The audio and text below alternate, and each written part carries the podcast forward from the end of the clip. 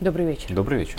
А, на самом деле сегодня хочется поговорить э, о том, что стартовала уже кампания президентских выборов. Мы это все понимаем. Косвенные признаки тоже есть, и мы с тобой даже начинали об этом говорить. И, насколько я знаю, мы сейчас э, силами Царьграда провели интереснейший опрос. Кто же, собственно говоря, и за кого же готов голосовать. Пока предварительно, но уже очень интересно пощупать общество и что происходит с нашим обществом. Вот что получилось? Ну, вот самые интересные данные, которые мы получили, опросив 1250 респондентов, которые прекрасно э, репрезентируют все российское общество.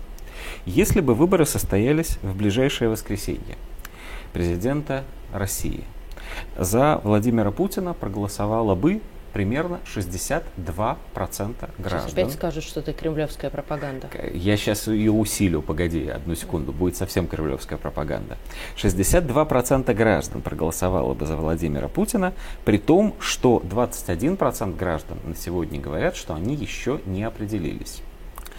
Мы включили в список, ну поскольку официального списка кандидатов до сих пор нет, вот, мы включили в список просто лидеров парламентских политических партий, которые представлены в Государственной Думе ЛДПР, КПРФ, Справедливая Россия за правду, новые люди и еще одного человека, который в последнее время со страшной силой набирает популярность.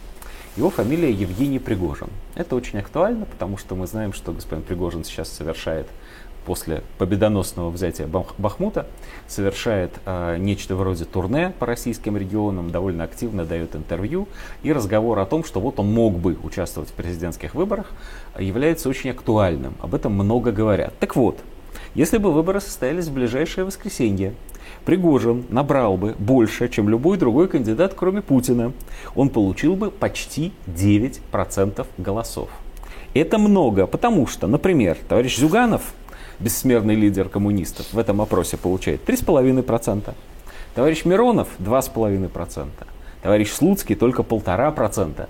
А товарища весело. Нечаева, уж простите, Забыли. вообще не видно, у него полпроцента голосов.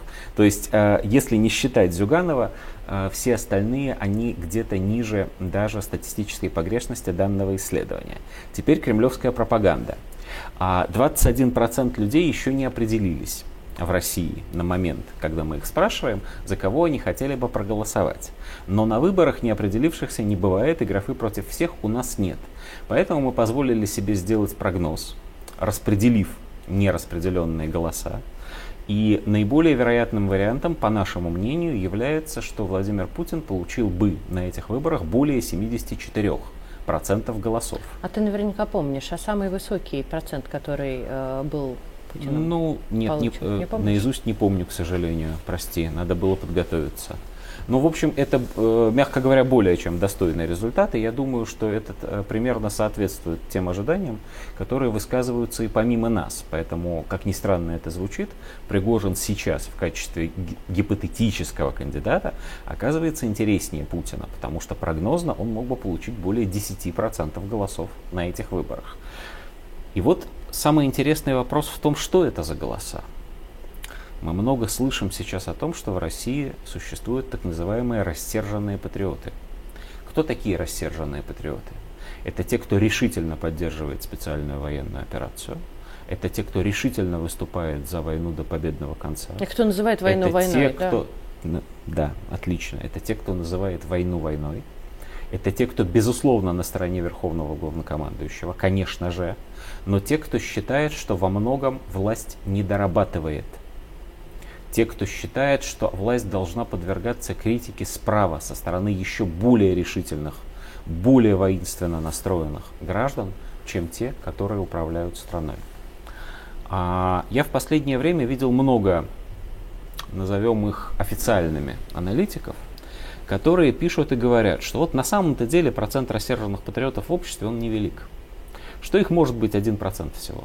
Да, военкоры, да, очень громко, да, решительный патриотизм, но на самом деле это вот 1%. То есть их примерно столько же, сколько решительных, наоборот, так называемых антивоенных, вот, так называемых э, беглецов, значит, исп, э, как это, испуганных патриотов, как однажды выразился Песков.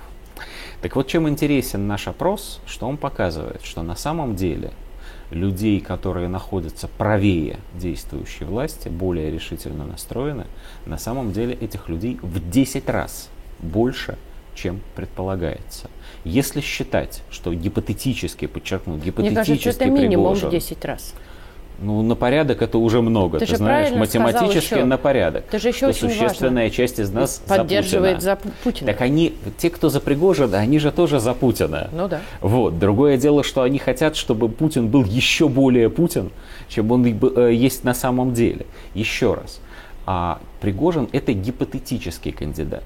Лично я, будучи, ну, уж достаточно опытным политическим аналитиком, не могу себе представить на данный момент ситуацию, чтобы в выборах одновременно участвовал Путин и человек, подобный Евгению Пригожину. То есть человек буквально вот с фронта, выразитель интересов э, рассерженных ну, патриотов, за которым не стоит никакая политическая партия. Но ты совершенно права. На выборах президента в России разные бывают чудеса. Вот. А компании эти дают возможность высказаться самые разные оппозиции. Собчак участвовала в выборах, да. Набрала, кстати, не ноль далеко, далеко не была не на последнем месте, обогнала, допустим, Бориса Титова, который вроде как выражал интересы бизнеса на этих выборах.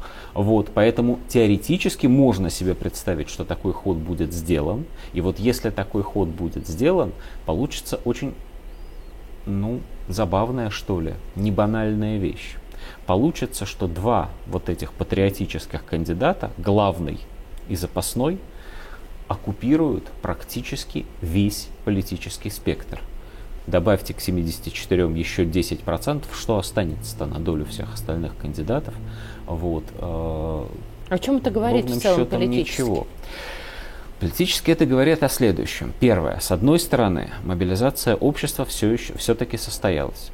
С другой стороны, очень существенная часть общества недовольна двумя вещами. Первое. Она недовольна тем, что эта мобилизация состоялась не до конца. А, тихой сапой, скажем так. Она состоялась снизу, будем откровенны, а не сверху. Представители власти и в большой части российских регионов, и администраторы внутренней политики, назовем это так, из Москвы, они все время пытаются, до сих пор пытаются убедить общество, что продолжается мирная жизнь что война, боевые действия, СВО, все это происходит где-то там, на западной границе, на западном фронте, на котором без перемен. А здесь, ну, например, в Красноярском крае, ну, например, во Владивостоке, ну, например, в Тамбовской области, в Поволжье, там в Коме, еще где-то. Здесь у нас, далеко в тылу, продолжается нормальная мирная жизнь. Да, конечно, мы направляем помощь действующей армии, да, конечно, добровольцы, да, конечно, мобилизованные воюют, но в целом все так же, как до 24 февраля 2022 а, года. И это неправильно. И очень существенная часть нашего общества, которая безусловно поддерживает СВО, безусловно поддерживает президента, безусловно считает, что мы должны одержать победу, безусловно не готова склониться перед Западом, а как раз наоборот настаивает на том, что Запад должен отступить. Эта часть общества выражает недовольство. И это недовольство уже настолько велико, что оно может выразиться в поддержке а, других фронтового кандидата, кандидата от военкоров, кандидата от Вагнера, кандидата от, от неофициаль... От Кадырова, пускай, почему нет, от батальона Ахмат, от ДНР кандидата, кандидата от сил, которые больше других отдали для победы.